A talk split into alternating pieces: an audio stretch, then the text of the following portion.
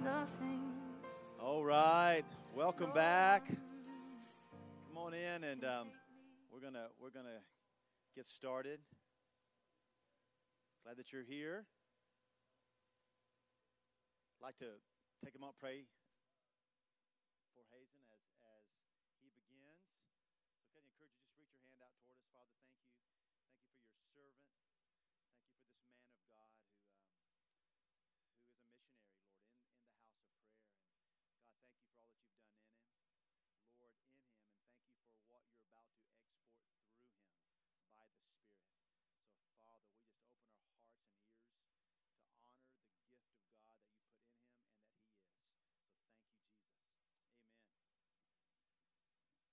So I took some great notes on Stephanie's session, and I just want to recap some of the really, really good stuff.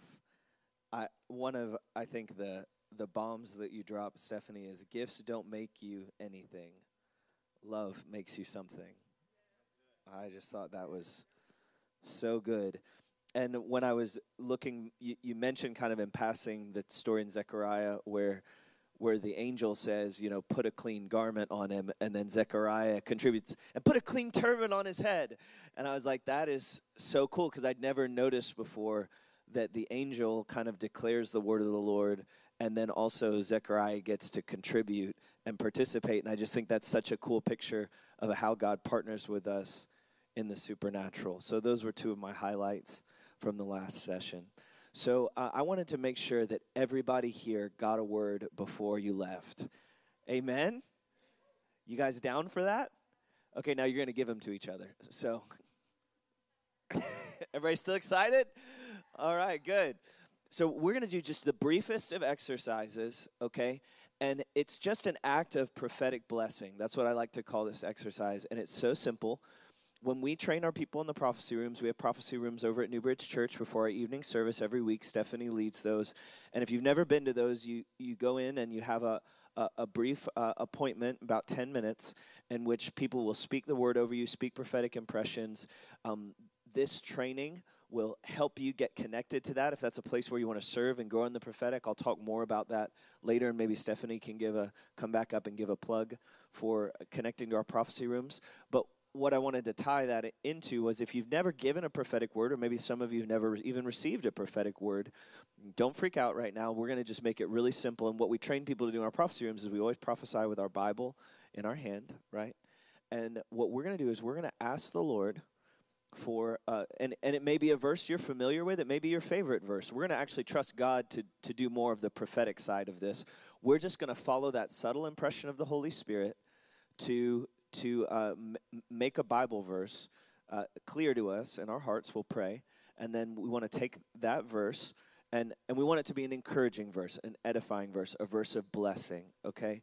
And then we're going to find one or two or maybe three people, as many as you can in the little time frame I'm going to give you here in a moment, and I want you to go up to them. And we're not gonna say, thus saith the Lord, or anything like that. What we're gonna do is we're just gonna say, okay, can I bless you real quick with my verse? And my verse is Ephesians 1:17, that the spirit of wisdom and revelation, the knowledge of him, would the light of the spirit of revelation would flood the eyes of your heart, and you'd have understanding. I bless you with that, Gabe, in Jesus' name, that the eyes of your heart would be flooded with light. So it's just a prayer of blessing, but we're gonna see how God makes it prophetic, because what I imagine is going to happen is that some of you are going to find that the Bible verse you read this morning is the verse that somebody blesses you with. Some of you are going to find the very blessing that you needed today is going to come through the person that just approaches you. So I'm going to pray for God to do that, and then we're going to listen for a moment, and then you're going to pick out a verse, and we're going to bless two or three folks around us with that verse. Does that make sense? Does that feel like something everybody can do? Okay, let's have 100% participation, and let's all receive. It's so amazing how the atmosphere just opens up when we all begin to bless each other with our mouths. You know, Stephanie highlighted how God created everything in the beginning with his words, right? And when we begin to speak blessing out of our mouths, it releases that same creative power because we're made in God's image. So, Father, I thank you. The very first act in creation was that you made man and woman, and you breathed life into us. You made us in your image, and then it says you blessed us. So we, in your image, as your image bearers, we're going to take a moment, we're going to take our mouths, and we're going to intentionally use your word, the same word that has framed all of the created order, and we're going to take a moment and we're going to bless our brothers and sisters in Christ. We are going to bless one another, and we are going to feel that strengthening that comes when we speak your word over one another. So we just believe that, and we ask you to speak now in Jesus' name.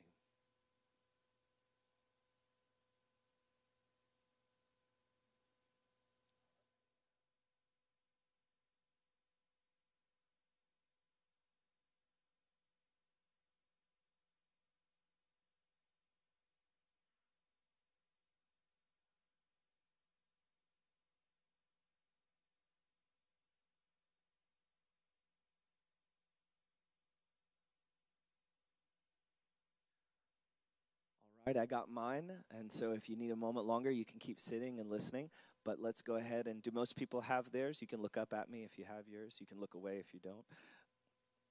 Okay, good. So let's go ahead and we'll just rise to our feet and just see who maybe is highlighted to you to release your blessing to, and let's go and bless 2 or 3 people.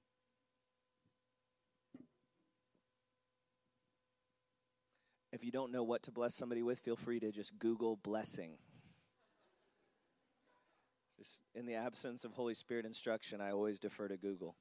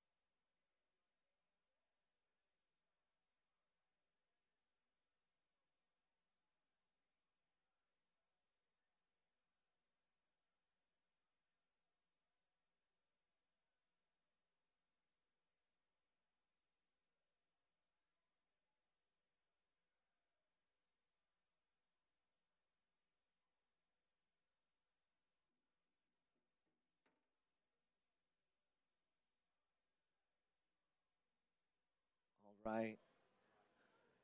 Wrap up the person that you're with. If you haven't yet given or gotten a word, you can try and unload your word during the break.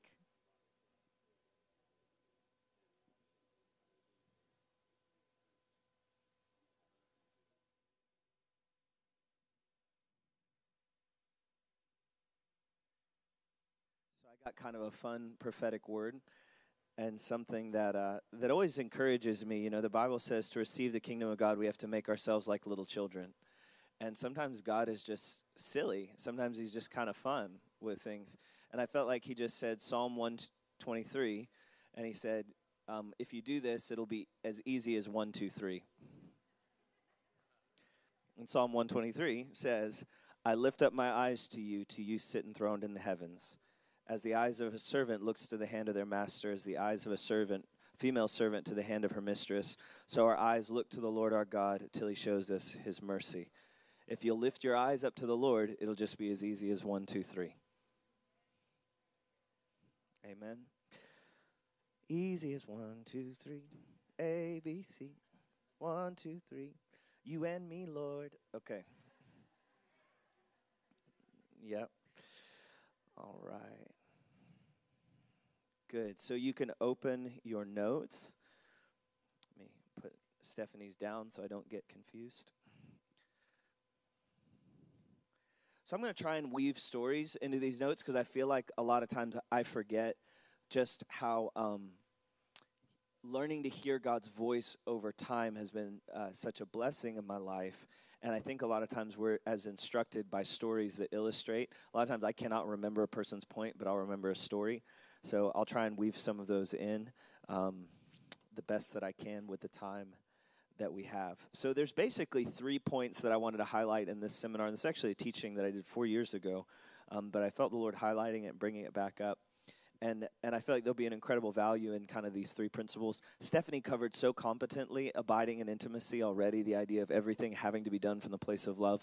I'll only give a few expository thoughts on that, and then spend the majority of our time on the idea of embracing mystery and staying hungry, because I feel like those 2 things are really key, and also those are the reasons why what many of you are going to begin in this journey of listening to God today, and those that are more seasoned understand this. It's exciting at first, but over time, that zeal that you had at the beginning to hear God's voice and lean into it, we lose that zeal over time, and I believe a lot of it is connected to the difficulty we have with mystery, okay, and also how we'll lose touch with intimacy, and then this idea that we always have to be posturing our hearts in hunger, and hunger is never something that we graduate from.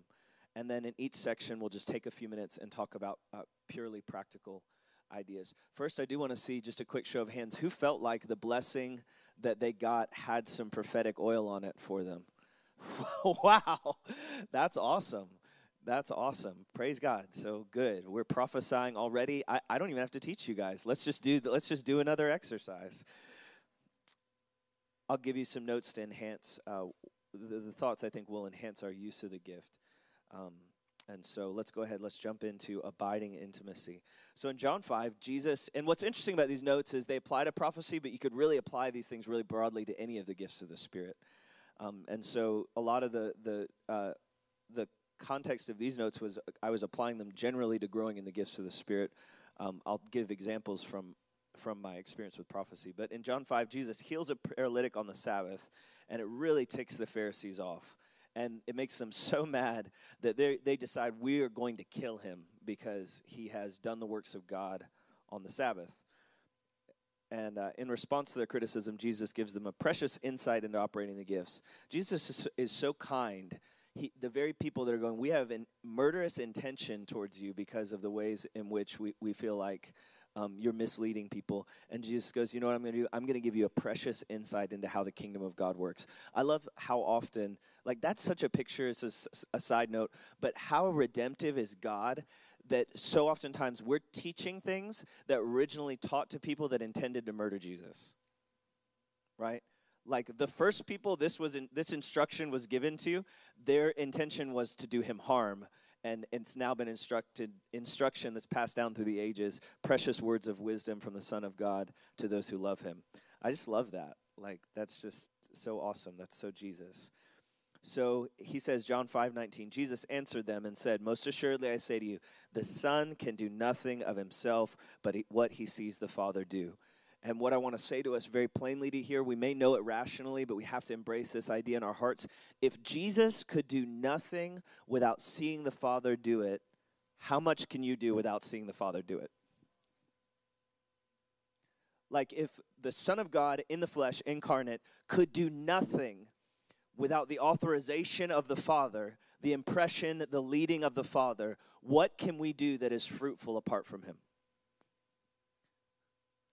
Our lean shouldn't be, we should desire the miraculous, desire to prophesy. I feel like Stephanie handled that also very astutely, right? But our pathway to the miracle, okay, is not let's see what the need is, and then based on the need, let's try and meet the need supernaturally. It's to lean into what is the Father doing, what is the Father saying, right? Not necessarily that it's bad, because sometimes the need speaks to us, and we're moved by compassion, we're moved by the difficulty of the circumstance, but you are not going to be able to solve a problem directly without first taking a detour to the throne of God. Otherwise, there's no power, right? And the ultimate place to live is as a gravy boat, okay? Just want you to picture that. Someone very early on in prophetic teaching said, she was kind of a southern lady, she said, we want to be a gravy boat. We want the Lord to pour the gravy in on the backside and we pour it out the front side. And I just love that picture of a porcelain gravy boat, you know? And people talk about like we want to be a pipe or a conduit, but I like a gravy boat. Because are you going to eat out of a dirty gravy boat? No, you got to keep you got to keep that gravy boat clean.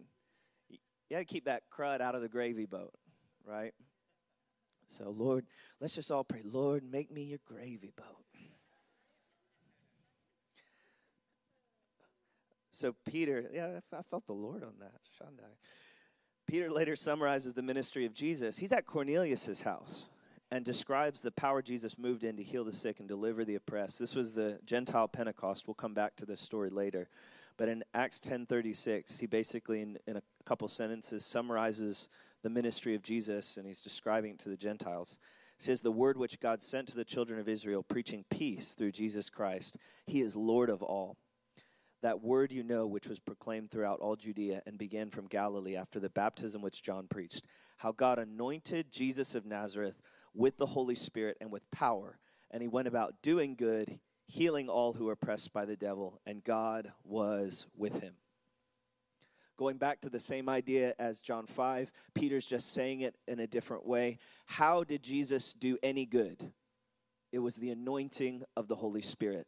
How did Jesus heal any person? It was the anointing of the Holy Spirit. How did Jesus deliver any person that was oppressed? It was the anointing of the Holy Spirit. There's a very famous story about this verse, John G. Lake. He had many different family members die of illnesses. He's one of the greatest healing evangelists ever in history. And he was wrestling with trying to understand whether it was God's will truly to heal. He had a family member who was on their deathbed, and he goes downstairs and in frustration throws open his Bible, seeking God for clarity. Is it your will to heal? And his Bible falls open to this verse, and he reads it, and it says that God anointed Jesus of Nazareth to heal all those oppressed by the devil. And he said, if sickness is an oppression of the devil, then it's not God's will for my family member. And that was sufficient. That provided sufficient faith to him, and it came as a flash of revelation. What I want to stress to us is this idea that it is the Holy Spirit, the person of the Holy Spirit, that provides the power. And honestly, I would say as much as it's true that we should desire earnestly the spiritual gifts that we would prophesy, they are the gifts of a person. And in this teaching, I'm going to stress that person. They are the gifts of the Holy Spirit. You know, the book of Acts is, the full title is the Acts of the Apostles, right? But I've heard it said before, it really should have been titled the Acts of the Holy Spirit. And so I believe as we grow in fellowship with the Holy Spirit, we're going to increase in his gifts, and that's the message fundamentally of intimacy. In the upper room discourse, Jesus' final instruction before he goes to the cross, he calls his disciples to the same intimacy that fueled the power of his ministry, John 14:12. He says, the works that I will do, greater works than these you will do, because I go to my Father. And we love that verse, don't we? It is a promise. And you know what? It's amazing because we even see it fulfilled in the book of Acts. It says, it never said anywhere else in the scripture that aprons and handkerchiefs taken from Jesus' body healed the sick. But yet that happens in Paul's ministry, right? So we see it happening in the book of Acts. We see the same miraculous works of Jesus have been present in the church throughout the generations. But what's remarkable is he gives the insight 2 verses later how the greater works are going to be accomplished. He's going to give you the helper. And in my Bible and in my translation, that's a capital H. It's his name, the helper, that he may abide with you forever.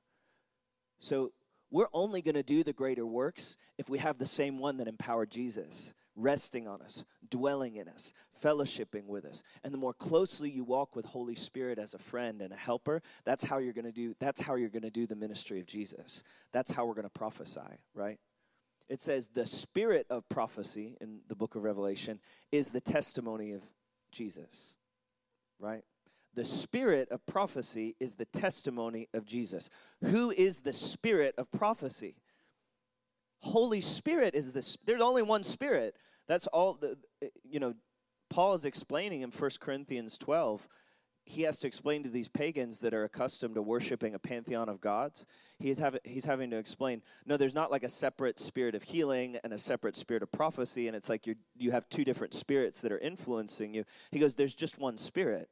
It's the Holy Spirit. And when you receive Christ, you receive the Holy Spirit. And so there are many gifts, many varied manifestations, but only one Spirit, right? And so we have his different names, the Comforter, the Helper, the Spirit of Revelation, the Spirit of Wisdom, the Spirit of Power, the Spirit of Might, the Spirit of the Sovereign Lord. He has many different titles, many different names that describe his function, but there is only one blessed Holy Spirit. Hallelujah. And that same Spirit is the same one that's burning before the throne of God right now. He's the same Spirit that was in the burning bush of Moses, and he's the same Spirit that burns inside of you.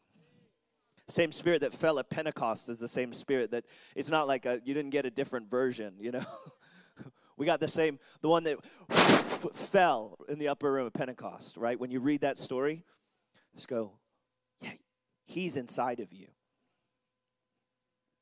He's actually in this room right now with us. He's very happy about when we talk affirmingly about him. You know, it's so funny because it's like he's the one that allows us to encourage others.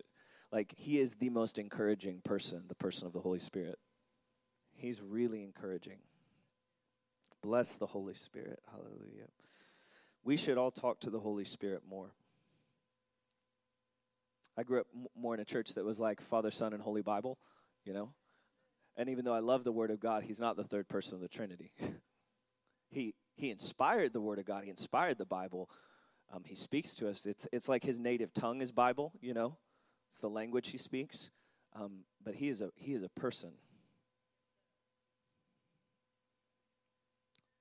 Peter, Paul, John, Mary, not the band, but, you know, the originals. They didn't have the scripture as we have the scripture. They were busy letting the Holy Spirit write the scripture through them. Amen. Good. John 15:5, he who abides in me and I in him, he bears much fruit. Without me, you can do nothing. So Jesus said, well, the Father's instruction, I can do nothing without the Holy Spirit. Jesus says, you can do nothing. Abide in him. So just look at somebody right now. Just tell them, it's so encouraging. You can do nothing. You're a do nothing. Just, I mean that in a very positive way. Humility is to have a right view of ourselves, right? And when we start to see ourselves as in and of ourselves, we're a do nothing, right? We're actually going to be able to have God do something through us, right? So say you're a do nothing, but God's going to do something through you. Hallelujah. All right.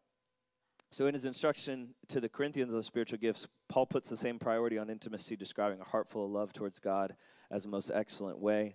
Stephanie covered this so beautifully. He says, 1 Corinthians 12:31, earnestly desire the best gifts, yet I'll show you a more excellent way, right?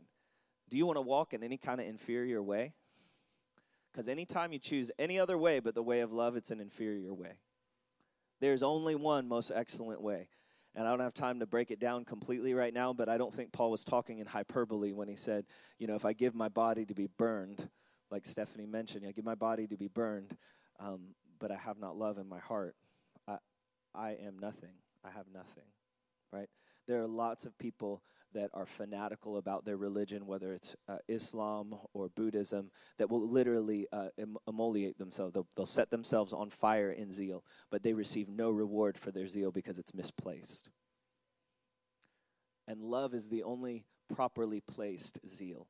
And if you are zealous for love, all the rest of your life will fall into balance. And God will be able to entrust you with things because he can give powerful things to people who use those powerful things for the purpose of love.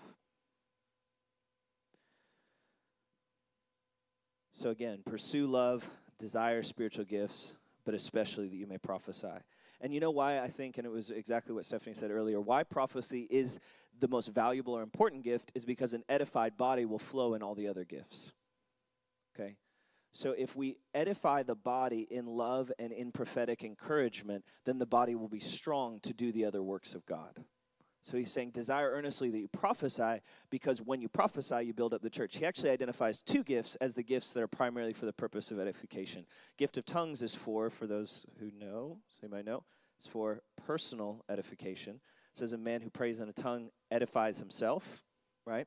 And prophecy is for corporate edification. We just edified one another with our prophetic blessings, right? How many sensed that sensation of being built up in your inner person as the person prophesied over you, right? When that happens, okay, that is a strengthening of your spirit man or your inner man. Ephesians 3, Paul prays that you be strengthened with might through the Spirit in your inner man. The Spirit of God can actually strengthen the human spirit to do the will of God. And when we prophesy, when we speak God's will to each other under the anointing of the Holy Spirit, we build each other up to do God's will. When we pray in mysteries and speak in tongues, we edify ourselves to do God's will. And so when Pentecost is poured out, or when the Gentile Pentecost occurs, the two gifts that manifest, tongues and prophecy. Because God is concerned about the edification of the church, both the personal edification of those who shandala bahaba and those who speak prophetically to one another. And if you don't have your prayer language yet, we would love to pray for you today during our ministry time, because it's a powerful gift to be able to edify yourself in a tongue. So let's jump into the practical for a moment. So I said some variation of this earlier. You'll only walk in the Spirit as much as you talk to the Holy Spirit. Asking throughout your day, what are you saying, Holy Spirit? What are you doing? Is a simple way to attune yourself to his activity and make yourself available to be used by him.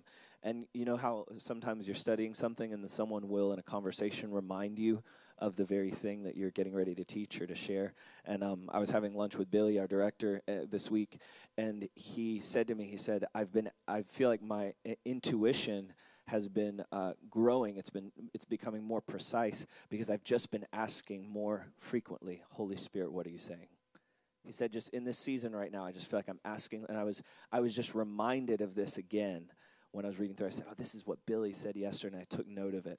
It's so simple, but I so respect Billy's leadership, and he's someone in my mind I think of as like A+ in the gifts of the Spirit, but he's even growing through the simplicity of asking and doing what is described right here. And this is actually ripped right out of Mike Bickle's notes, so I can claim no credit for this. Right? He's the one who said that you will only walk in the Spirit as much as you talk to the Holy Spirit, and it's really true. So Mike Bickle, Billy Humphrey, and Hazen Stevens. I'm in good company. All right. So, but what does that mean to get an impression in response, right? As we're trying to be intentional of Spirit's prophetic leading, he'll often answer by giving us these faint impressions. And the metaphor that Mike often uses is he likens it to raising a sail on a breezy day, right? And we see in John 3, Jesus says, like, a man who is born of the Spirit of God is like the wind. We don't know where it's coming from. We don't know where it's going. Now, I like the picture. There's several different pictures for the Holy Spirit. John 7:37 describes him as a steady stream, the river of living God that flows in us. So the Holy Spirit is both a steady stream and a gushing gust of wind, right? And so we have to kind of embrace both dynamics. We can have continual communion with the Holy Spirit, have a dimension of his presence and power that we always walk in, but there's also times in which something comes from the Holy Spirit, and then it goes, and you're like, where did that come from, right? And that's the principle that we're talking about here. So we raise our sail by asking, Holy Spirit, what are you doing? What are you saying? And then we observe, okay, this is the impression, this is the picture, this is the sense, this is the leading. And here's a few ways that they come. Mental pictures, a recurring impression or picture in our mind that indicates how the Lord will touch others by imparting his grace or healing them. Emotional stirrings, feelings of various emotions like joy, sadness, or a burden for a person or ministry. Those will indicate how the Lord wants to touch others related to an emotion or burden. Sympathetic pains, so feeling a pain in a specific part of your body. That can be an indicator of what 1 Corinthians 12 calls a word of knowledge, a specific piece of information that is present in that moment as opposed to future. Usually past or present, words of knowledge tend to work that way. The Lord desires to heal a person of their pain or feeling in that particular part of the body. And it's so interesting. Oh, and lastly, physical sensations, experiencing the Lord's presence, heat, energy, fire, wind, in a specific area of our bodies. A lot of times as I'm preaching or teaching, I'll begin to feel a sensation of heat on a part of my body, and I'll know to just linger over a word or to pause over a thought or idea and expound more. Sometimes I'll feel, and I don't oftentimes talk about those sensations because I think they're particular to me and how I've grown in understanding how God speaks to me. So find, as you commune with the Holy Spirit, find the languages that he speaks to you in. Right, but I feel God's anointing through like a sense of energy in my head or a sense of heat in my hands, and then I'll go immediately to inquiry if I'm unsure of what that means, right? And so I'll go, Lord, what are you saying? What are you doing about this? An unusual manifestation that I've experienced is when sometimes people are talking about their personal destiny, and my vision will change and it'll go into like high def, and I'll just be looking at the person, and it'll be like their face goes forward, and it's very weird to explain, but I'm just giving it as a picture. Is there's these different unusual ways in which God speaks, and I know in that moment to kind of stop and go, Lord, what do you have to say about this? So it'll just be normal, natural conversation, and all of a sudden this thing will start to happen with my vision, and I know to take a moment and ask of the Lord, how can I prophesy or speak into this right now? And not everything is for the purpose of action. Sometimes God's just telling you things because he likes you and he's with you. I truly, when we were talking about the Holy Spirit earlier in friendship with the Holy Spirit, I just felt the Holy Spirit inside me just, yes, like excited. I felt the excitement of the Holy Spirit. And that's just because he's my friend and he's excited that I'm talking about him. So as we put our sails up, and we kind of go, okay, where are you blowing, Holy Spirit? Sometimes he's blowing a lot harder than we thought he was. Sometimes it's just a gentle breeze. But our agreement and declaration with what he shows us is the key that opens. It's like a simple key that opens up a door, right? And the phrase that I like to say is we give expression to the impression. And God's power is released so often when we give expression to the impression. And if there's no other practical tip that you take away today, take this tip away. God is speaking to so many of you already, and what faith is to actually give expression to what he's speaking. And when you give expression to what he's speaking, that unlocks the realm of the supernatural, okay? And one of the reasons that I feel like I experience a lot of the prophetic is not because I'm necessarily more prophetic than anybody else. I feel like I just have faith for the whisper, for the subtle impression. And I realize that sometimes when I'm speaking, I've done a seminar before. I was teaching a class, actually. And in the portion where I was teaching on words of knowledge, I just felt just a little flinch of pain in my knee. And I just said, someone here is having left knee issues. If that's you, just I feel like the Lord's just saying you're healed. Just a simple word like that. I probably experienced dozens. We did a season of renewal revival here where we had several hundred healings. So I would say it's probably upward of over 100 words of knowledge that have accurately been expressed with something transformational. And so in this particular case, this is just the one that comes to mind today. The man in the back room leaps up, and as I had given the word of knowledge, a physical sensation of healing had come into his body. He runs to the front, he drops to his knees, and he starts to weep. And he goes, and it's only a class of like 15 people, it's a very small class. But he goes, the moment you said that word, he goes, something happened in my knee, and I could not get on my knee. I couldn't get up and down. I'd had a basketball injury. My bone had stuck out from the side of my leg. They put plates and put it all back together, and I'm constantly in pain in my knee. And when you said that, all the pain instantly left, right? And I just remember that because I was in the flow of teaching. It was something I could have ignored, but because I stopped and gave expression to the impression, something totally miraculous happened. It was like I lifted the sail up, and it was like there was a lot of wind that day, okay? And, I don't know why, and we'll talk about this in a moment. Like, that's the odd thing about the gifts of the Spirit is sometimes it's mysterious. And sometimes we're like, oh, I know for sure this is going to be a powerful word of knowledge. We give it, and it's like, wah, wah, wah. I'll tell one, I'll wait and tell that story in a minute. So there are usually three elements to receiving a prophetic insight, and this helps us a lot of times also kind of think through not leaving our prophetic insight half-baked, okay? So Revelation, this is the part that's so exciting. It's the actual raw material received from God. Like, it's cool to just dial down and go, Lord, what's the blessing you want me to give, and who do you want me to give it to?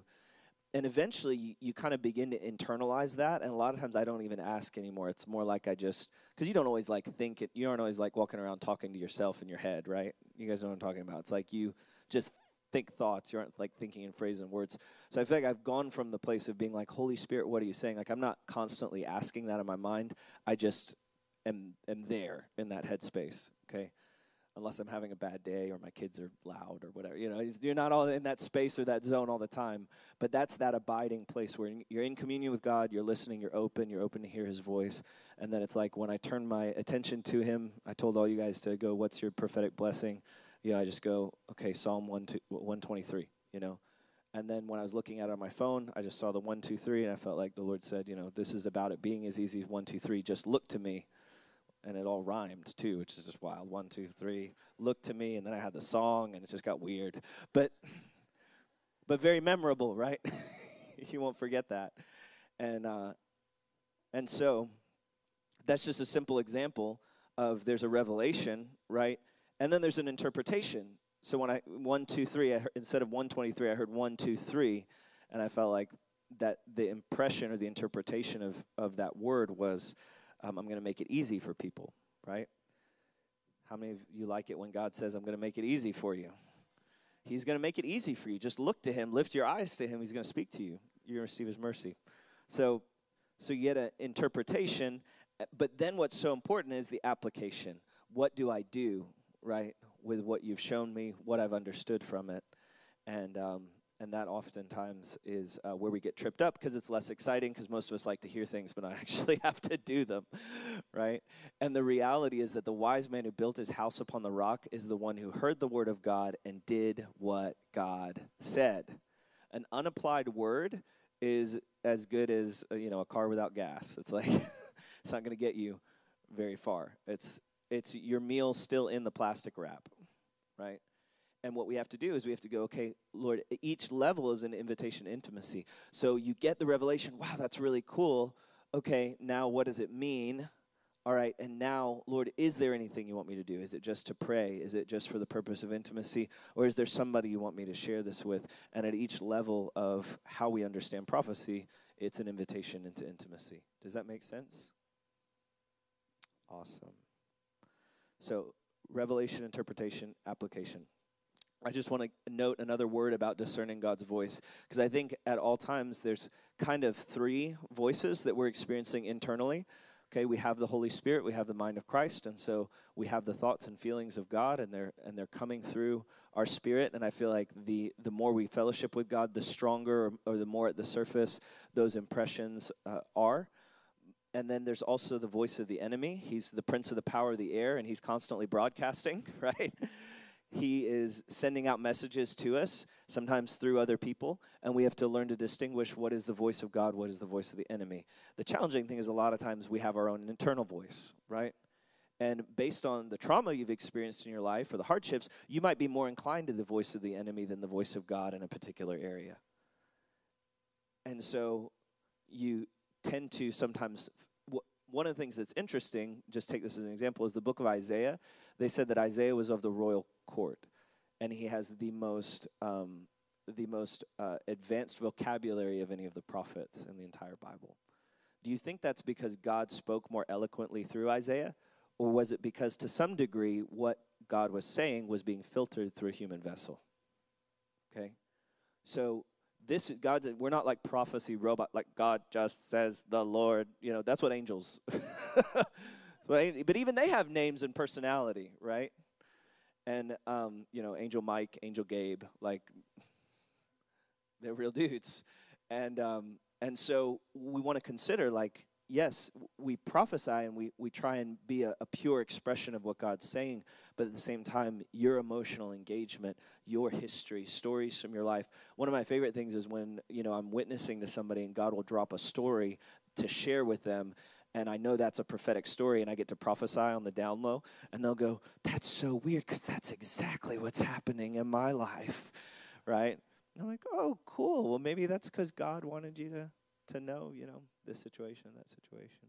I'll try and think of like a prophecy story example. Good. So revelation, interpretation, application, hearing the three voices. And so when we interact with others, there's the added complexity of now. So that's my internal world, God's voice, the enemy's voice, and my own human soul. That's kind of filtering the two, and I'm having to figure out how to navigate that. But then if I add another person, now I'm receiving input from you as well, right? So we're kind of listening, like in a ministry situation, I'm essentially listening in four directions. I'm going, what's this person's experience? Because your body language and how we're interacting is telling me something. I'm trying to listen to God. I'm trying not to listen to the devil, and I'm trying not to just speak out of my soul, right? And so that can get very tricky, okay?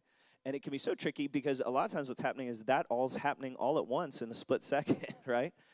That's why I want to encourage you that as you're ministering to people, one of the key things is to slow down, at least internally, right?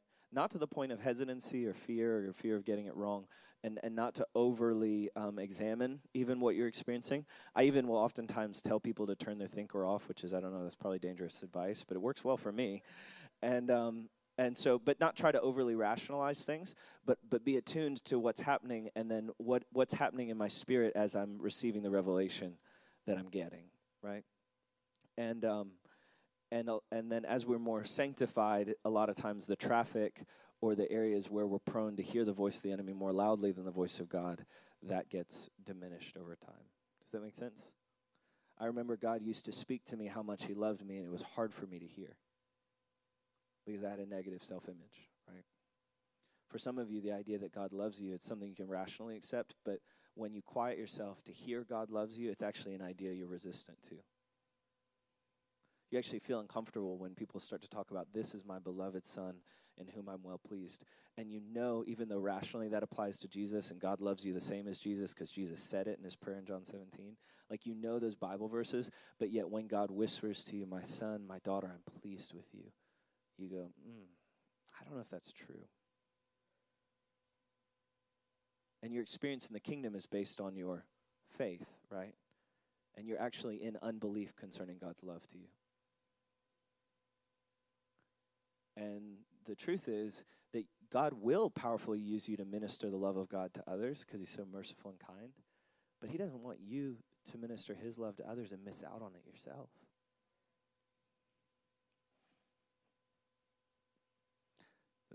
So just now let's pause real quick. Okay, so I'll pull back the curtain for a moment and just use that as an illustration, right? I did not think about any of that before I said it. That just like came out. Didn't that sound like that was like really well formulated? That was the spirit of prophecy for somebody in this room.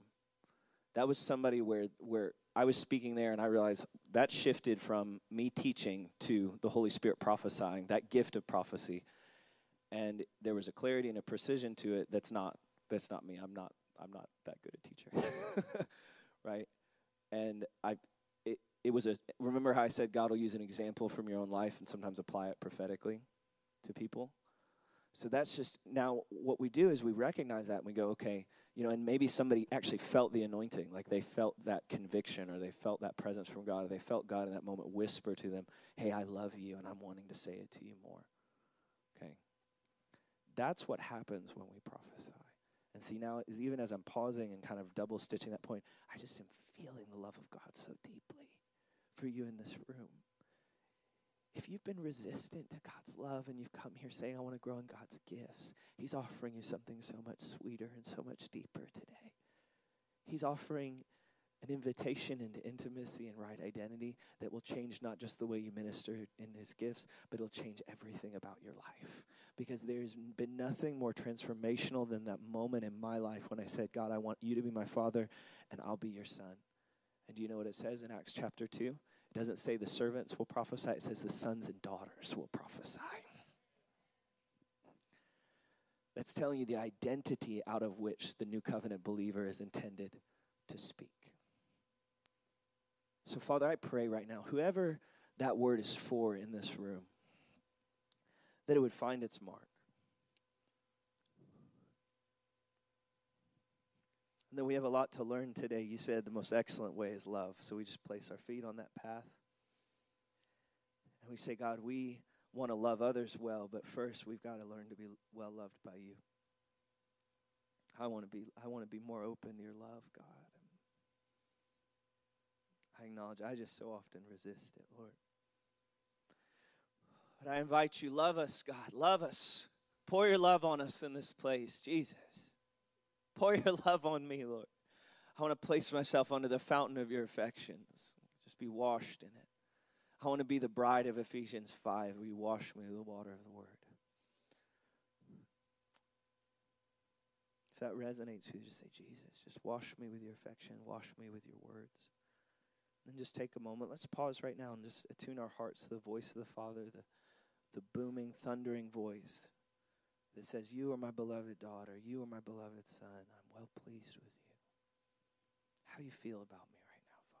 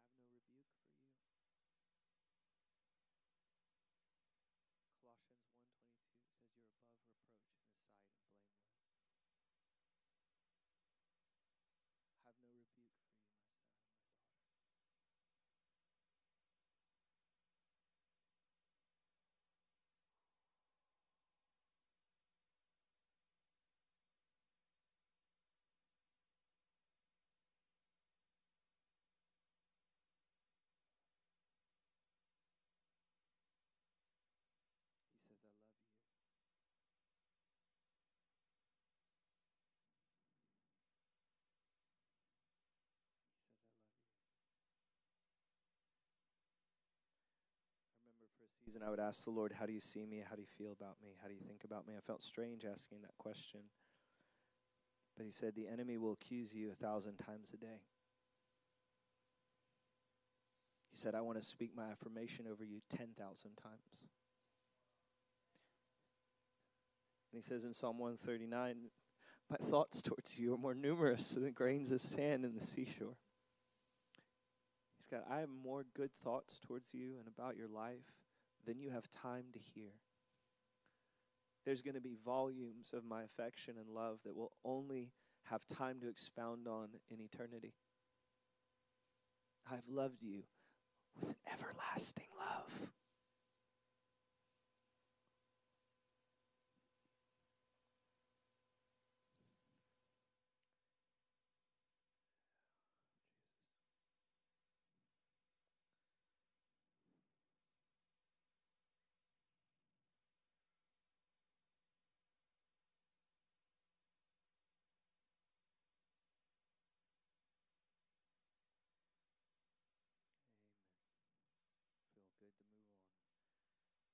would continue. If there's some of you that just need to stay where you're at, just feel free to tune me out and stay with the Lord, or even go in the prayer room if you need to.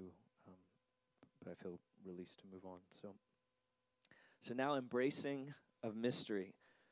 We often dislike mystery because it requires us to release control.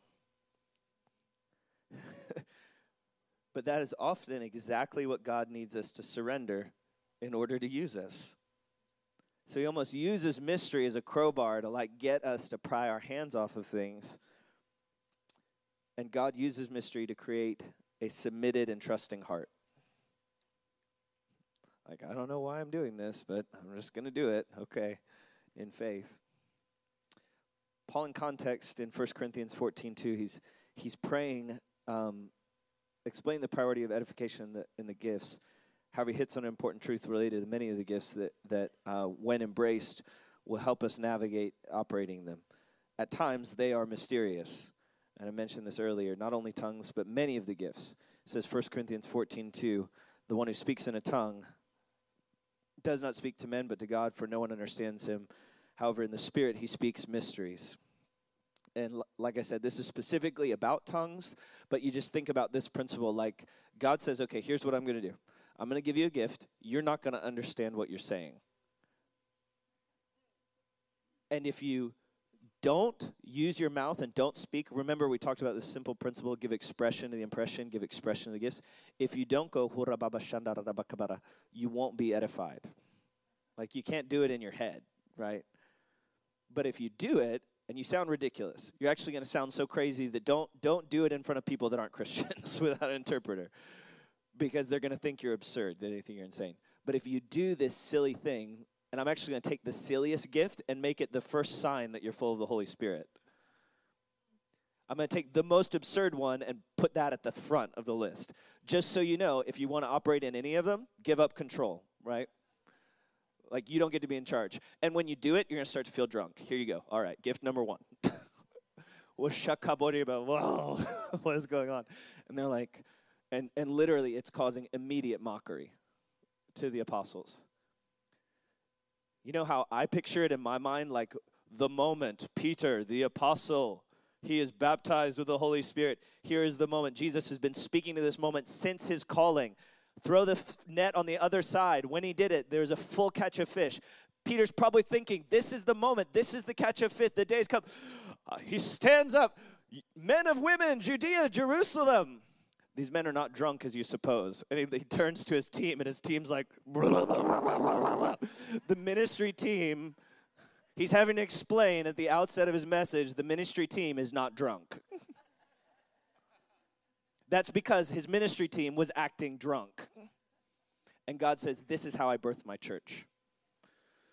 Holy Spirit, come like you did at Pentecost, but do not make the ministry team drunk and ridiculous. Come as you did in the book of Acts, but please don't make us do anything embarrassing.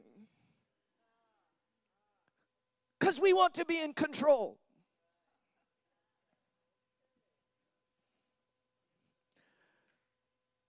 While we can discern principles concerning the gifts from the scripture or from experience, there's also times when God seemingly defies these principles. So I'm in Africa. We're doing a healing service, okay? I'm standing by this speaker, and at times, don't think I'm too weird, but at times I can feel angelic presence. And so it's I can tell, I can't see it, but when I look, I can tell there's an angel there. And I'm standing by this speaker, and I feel the increased manifest presence of God. It's not because we're doing anything spiritual. And I go, I think there's a big angel right here. I go, oh, man, people are going to get healed tonight. There's a big angel here. We're in Tororo, Uganda. We go to pray for people. Everybody manifests demons.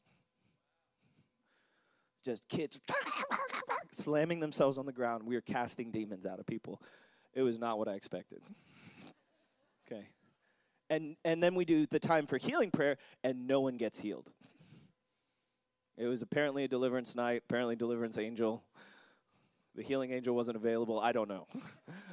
I don't know. Okay. The next, 2 days later, we go and we do a service for widows. And someone shares a testimony. We say, anybody has physical issues, we pray for healing. When we pray for healing, like 90% of the people get healed. There's an old lady who had trouble walking there, and it was kind of awkward, but she's just so excited. She's like 85-year-old lady, and she's just jumping up and down. Have you ever seen an old person jump like that? I mean, it's just, it left a marked impression. And but it was just so cool. I was like, man, God, you are just mysterious. I remember there was a girl, we'd been contending for healing for her. Okay, for her stomach. She had severe stomach issues. She's a girl still in our community. If you know Rachel Keller, you can ask her about it. I think she's okay with me sharing that. She'd had serious digestive issues. We'd been praying for her healing. We're praying for her digestive issues, but in the midst of that, someone gets a word of knowledge about feet and arches on feet. Her stomach issue does not get healed, but her arches raise, and there was a creative miracle in her feet. I'm like, why did you heal her feet and not her stomach? It was strange. It was really strange. And there have been a number of people that I've just seen God has done one healing one time, but not the full package, and he's healed people progressively. You know, I've had friends that were healed of diabetes, healed of asthma, healed of arthritis, healed of shin splints, healed of all kinds of issues, and healed at different times. That's why people have a hard time getting into this stuff, is because we like to think that God's a healer. If he's going to come, he's going to heal and manifest healing on people. Of course, he's a compassionate, merciful, loving God. He's going to do the whole thing at one time, right? Not necessarily. And we see even in the ministry of Jesus. And what are all the dynamics? Human faith, demonic oppression, the power of God, agreement of people. I mean, all those different things, right? And we see even Jesus sometimes had to pray twice for somebody. Why did Jesus have to pray twice? I don't know. The Bible doesn't tell us. It just says he did. They prayed for the guy with the issue of blindness, and it said, I see men walking like trees. He prayed for him again, and his full sight was recovered. Why did he have to send the lepers to the pool to wash, and then they're healed on the way? Like, why did he do that way? And then one time he touches the leper, and everything's restored and made whole. The one thing that's consistent about the healing ministry of Jesus is he never did it consistently, not once. And then there are other times it says everyone who touched him was healed. And then there's a situation where one woman who touches him is healed while everyone else presses around him. We want to embrace the power of God, but a lot of times the complexity and the surrender and the mystery around it deters us. But when we understand mystery is just a part of the deal, we can just go, God, what are you doing? Submit to it and see what fruit is born. I'll tell you this. You will see 100% more healing if you take your hand out of your pocket and lay it on somebody and pray for it. I've never in my whole life yet seen a person miraculously healed when I looked at them and prayed it in my head. That sounds like a simple principle, but how many of you thought, I'll just pray for them in my head? Come on, let's be honest. How many of you said, I'm not going to stop and pray for that person in the grocery store. I'll pray for them in my head. God bless them. I pray they be healed sometime.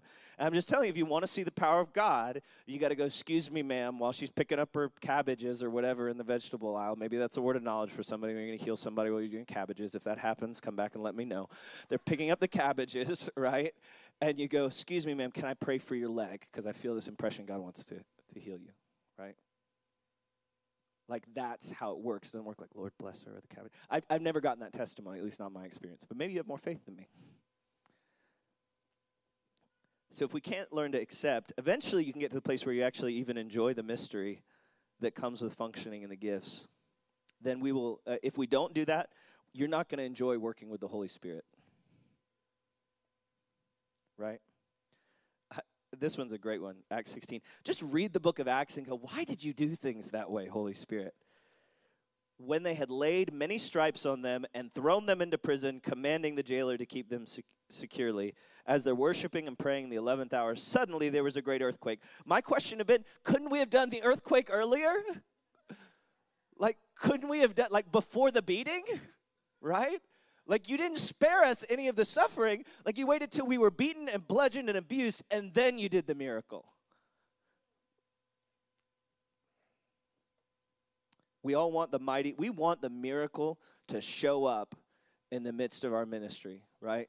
But we don't often want the beating that precipitates it. And when we embrace the whole package, we go suffering and glory, because that's how it happens. It all happens. Suffering and glory together. Suffering and glory together, right? We're going to be drunk in the Spirit. The glory of God's going to manifest. It's going to be powerful. And then we're going to be drugged before our governmental leaders and commanded not to speak in his name. And our lives are going to be threatened. And we're going to be imprisoned. And then our friend's going to die. Glory and power. Glory and power. And part of it is the mystery. Why does Peter get released by the angel and James has to die? I mean, there's the little bit of mystery of like, why didn't the person get healed? But there's the more profound mysteries. Why did this person get healed of cancer and this one didn't? And sometimes we just have to accept part of the broken, fallen world in which we only see in part and prophesy in part is that we won't know the answers to a lot of those questions until we get to heaven. But will you still serve him? Will you still follow him? And here's the big one. Will you not shy away from operating in his power even though you don't understand the outcome? And I'm telling you, as someone who's done this, pressed into it for 13 years, that is the hardest tension. That is the hardest place, is to pray fervently for a person and then see them pass away, right? And then the same situation comes back and you go, will you pray again? Will you embrace? That's what I mean when I say embrace the mystery. You know, it's the simple version. I prophesy and you got it wrong, right? And you did the exact same thing you did last time. Okay, that mystery. And then the intense mystery, like you speak the word, the person gets healed. You do the next one and they don't. They don't. And God's still inviting you to believe and still inviting you to pray. We have to embrace mystery and learn to live in that tension. I give a few more examples. Let me see if there's any worth noting. I do like the one, Mark 8:23. Jesus hocks a log in a guy's eyes in order to heal his eyes. Okay, that's just gross and weird. So it's weird to touch somebody's lips. Can we all agree to that? I was at this meeting, and I was so full of the Holy Spirit, if you know what I mean, and meaning I was really intoxicated in the Lord, feeling like just weird, like just felt weird, felt as though I was drunk, and I just know I'm supposed to touch my friend's lips, and I walk up and I'm like, "Can I touch your lips?" He's like, "Bro," I'm like, "I really feel like I'm supposed to touch your lips."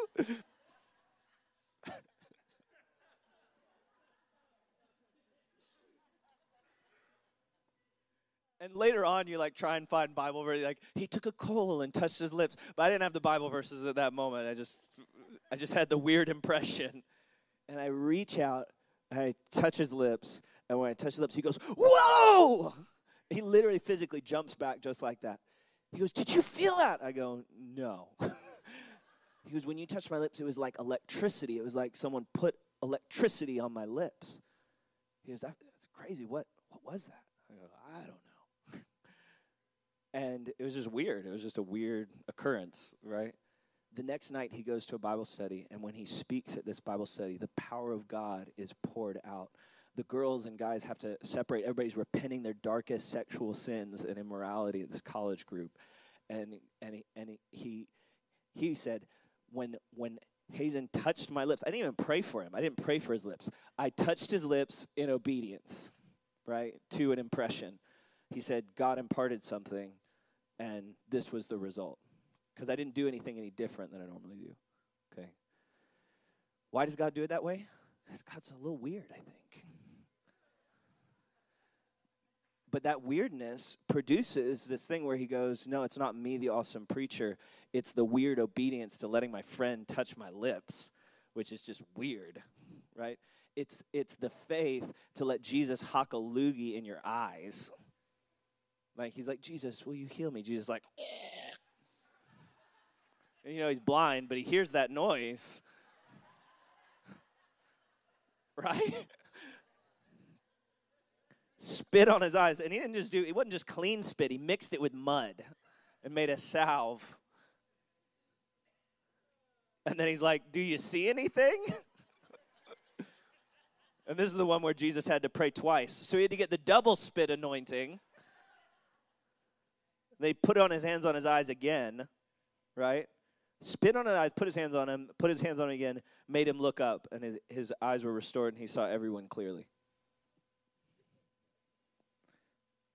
Do it like you did in the days of old, Lord. Okay. Acts 19:11. You know that these miracles were weird when they're described as unusual miracles in the Bible. Handkerchiefs and aprons. And, you know, we see, like, kind of a strange charismatic version of this sometimes where people, like, are selling on TV, like, the handkerchief or the apron. But what really is happening here is Paul is working a day job and preaching the gospel house to house. That's what the book of Acts tells us. And so what that means is he had been discipled as a tent maker or was a tent maker by trade. And so he's wearing aprons and handkerchiefs that are the things that are physically close to his body. Okay, I just want to paint this picture for you. He's not ministering in an apron somewhere. He's not doing the prophecy seminar in an apron. He's making tents in an apron, right? But his communion with God is so strong, and he says to the Corinthians, you know, I pray in tongues more than you all. So I imagine, you know, instead of whistle while he works, it's like korabababa while he works. And he's doing that. I think he's praying in the Spirit, and he's communing with God as he works. And as he does that, the anointing of God saturates the handkerchief that he wipes his head with and saturates the apron that's on his body. And then someone says, hey, can I use your handkerchief real quick to clean my face? And when they wipe their head with his handkerchief, their headache goes away. And they're like, there's something in there. And then they go to their sick relative and they take Paul's handkerchief with them, and that person gets healed. And somebody else gets healed. And I imagine why it says unusual miracles is I don't think Paul was thinking, let me get the anointing on my handkerchief to produce a healing. I think it happened like accidentally out of an overflow of Paul's communion, just like when Peter's walking past a person in the power of God, his shadow falls on the sick, right? He's not like, okay, let me get you in my shadow. Do you feel better? It wasn't like a ministry technique. It was a weird, mysterious occurrence that happened out of the overflow of their communion with God. Right? And that's why we can't, like, make a method out of the prophetic ministry. It's a person. It's a person, the Holy Spirit. Sister, praise God. I bless you for your faith in the name of Jesus. We just bless this cloth this right now in the name of Jesus. And we just pray, Father, that it would be anointed of God for healing and for power and for salvation and to wipe the sweat off my brow. Praise Jesus. Amen. Thank you, sister. And I'll get this as sweaty as you want me to, and I give it back to you. All right. So last thing I'll say, as much as I've said some weird examples in here, mystery does not equal insanity, spooky, or weird, though sometimes weird. We don't intentionally try and do weird things. What we do is we commune with God, and then when that thing comes up that he's like, this is touch the person's lips, and you're like, that's the last thing I want to do. I do not want to do that. But then you do it, and it produces fruit. Sometimes you do it, and it's just weird, but that's okay. I remember once I was early on my walk with the Lord, and I just felt like, I want to speak in a language. Has everybody had that thought? I was in a foreign country, and I was like, maybe God will give me a language for this person. So I walked up to a person, and I was like, I tried to speak in what I felt like, and they were like, and it did not work at all. But hopefully they thought I was just French or something. So, yeah. You know, or sometimes you're like, I feel like that person's name is Larry. You're like, Larry? Well, I'm the Lord. So the practical in this is we must learn to be supernaturally natural while embracing the mystery and risk of Holy Spirit ministry. Paul concludes his explanation of the administration of the gifts with an admonition for orderliness. Let all things be done decently and in order. We want to dial down emotionally, quiet our souls so we can listen and discern the impressions of the Holy Spirit. When we're praying for people, we want to just tune in. That's the way I describe it. Just try and tune in to what the Lord's saying. Try and stay in that place of being tuned in. And this is the opposite, okay? Hear this. This is the opposite of stirring our souls up with fervor when ministering to people. Do not feel pressure to come up with something. Our responsibility is to just be open to the Holy Spirit. Just be the gravy boat. Just be the gravy boat. Amen. I have some great verses on hunger in here. And I'm going to encourage you to read those on your own. And I'm going to fast forward just to one section and then do the purely the practical. So page 7, Luke 11:7. I want to give us just a few minutes for Q&A. We'll probably run a little over. So page 7, point E. This is Jesus giving a parable on prayer. And he says, suppose he calls out from his bedroom. The story, the picture that he's painted is you have a house, and hospitality was really important in the Near East culture of Jesus. And a friend comes to your house in the middle of the night, and you have nothing to feed him. And you know he's going to be hungry in the morning, and he's hungry from his journey. So you've got a guest there, and it would be incredibly rude for you to not offer something. So the rudeness towards your guests causes you to be, the fear of that causes you to be rude towards your neighbor. And it says you go and you just bang on the door of your neighbor, right? And say, I've got a guest. I've got to get some bread for him. If you have any bread, bring it out to me. And it's kind of a cool parable. Jesus says the person who, he says, no, it's really inconvenient for me to get up and give you bread right now. I'm in bed already. My children are in bed. How many of you have kids? Once your kids are in bed, you're done for the day, right? They might hear me if I get out of bed, and then they're going to get up. No, I'm in bed. My wife's in bed. My kids are in bed. You're not getting any bread tonight. Do you know the only reason that guy got bread is because he kept knocking, and the guy who's in bed's like, God, that guy's going to wake up my kids. And it says, not because of his friendship. Look at it. Look at the verse. Look at it with me on the notes. Not because of his friendship. This is an important point. Did the man get up to give him bread? But because of, I love what this translation says, his shameless persistence. How much more are we the bride of Christ when we ask?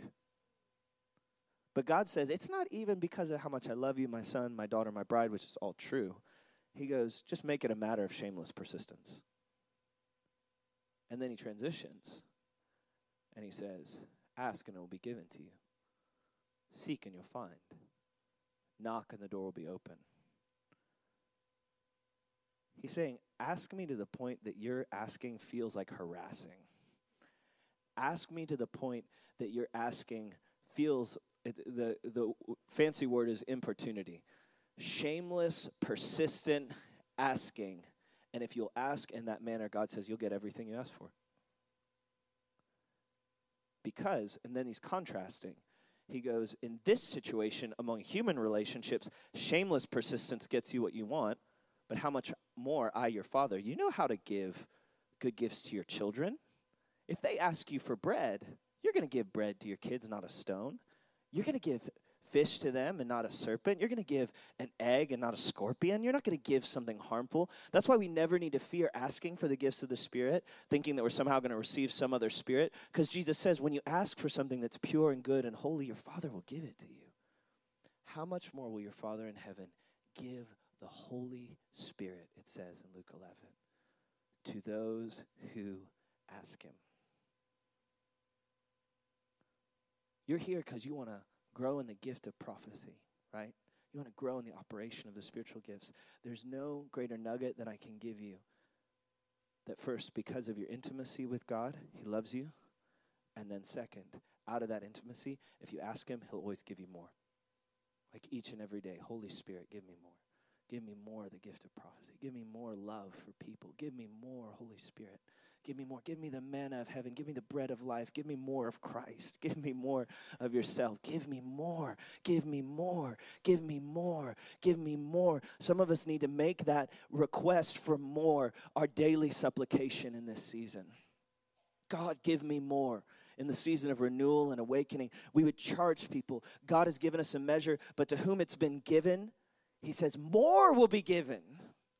To those who've received in the kingdom, God is eager to give more to those who've been faithful. And ultimately, what we're asking for, again, is not more of his hand, not more of his gifts, though we want his gifts. What it says to ask for is to those who ask, he will give the person. He will give Holy Spirit. More of God indwelling in the outside. More of God overflowing your life. I love Acts chapter 2. They probably have the most powerful outpouring of God's presence and power ever up to that point in history. It gets them in so much trouble that they get dragged before what essentially is the president and the Congress of their entire nation, so the most powerful people in their nation. Sometimes we don't grasp what it meant for these foul-mouthed fishermen formerly, these ones whom they're uneducated men, to be dragged before the most uneducated men, Galileans, dragged before the highest court in the entire land, commanded not to speak, threatened. And what they do is they go back into the place of prayer and they ask for more of what got them in trouble in the in the first place. They say, God, give us more boldness to speak your word and stretch out your hand that signs and wonders would be done in the name of your holy servant Jesus. And the very place where they assembled was shaken by the power of God, and they were filled with the Holy Spirit, and they spoke the word of God with boldness. And by chapter 5, Peter's shadow is healing the sick, because they had been given, and then what they were given, they wanted more of, and within a short period of time, they were just asking because they were desperately hungry, right? Oh, if we could get the hunger of the early church, I believe we'd get the outpouring of the early church. Let's pray. If you want to stand with me, you can. Father, in the name of Jesus, we ask for the Holy Spirit right now. I pray for just even in my own life, a fresh stirring of hunger, God. I pray that you break complacency and dullness off of us, Jesus, and you would release a spirit of awakening, God. We pray right now, Father, for the person, the blessed person of the Holy Spirit. You're so magnificent, Holy Spirit. I honor you as the teacher, the counselor, the comforter, the spirit of grace, the spirit of supplication, the spirit of power and might. Fill this place, God.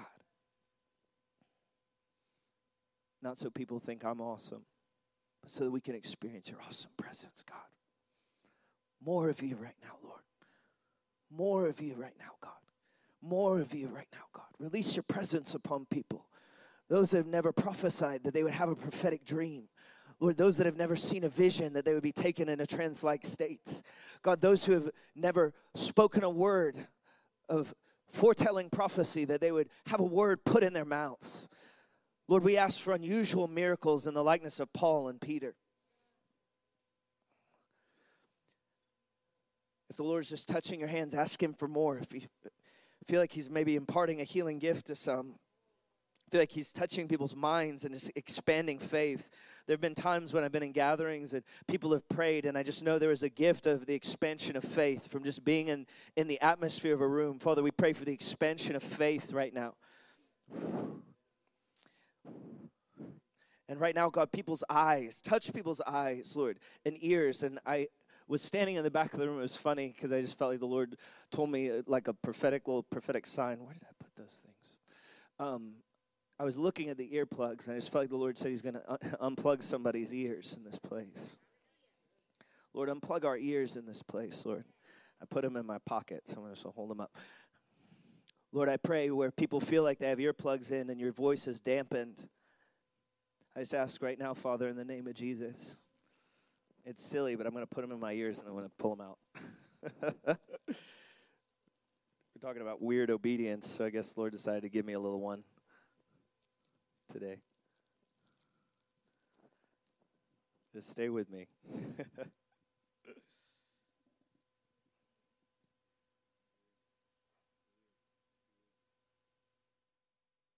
All right. It's a lot harder to hear myself now. Father, I believe that you told me to just had this impression to put these earplugs in my ears and just to prophesy and declare to people right now that where their ears have been stopped up, that they would begin to hear, Lord, today. That would begin a new level of healing, a new capacity. And I just, in this moment, just in obedience, I just release this as a sign. I just pull these earplugs out of my ear, out of the right ear, out of the left ear, and I just say, people's ears be opened right now in the name of Jesus. Father, and that even people's healing in the hearing in the natural would be healed right now in the name of Jesus, Father. Any hearing issues in this room, Lord, any there's a disease that it's like a ringing in the ear, Lord. If there's any ringing in the ear, I pray that would be healed right now in the name of Jesus, Lord. And we just pray right now, Father, let your people hear. Let your people hear. Let your people hear your voice, even when it's a whisper.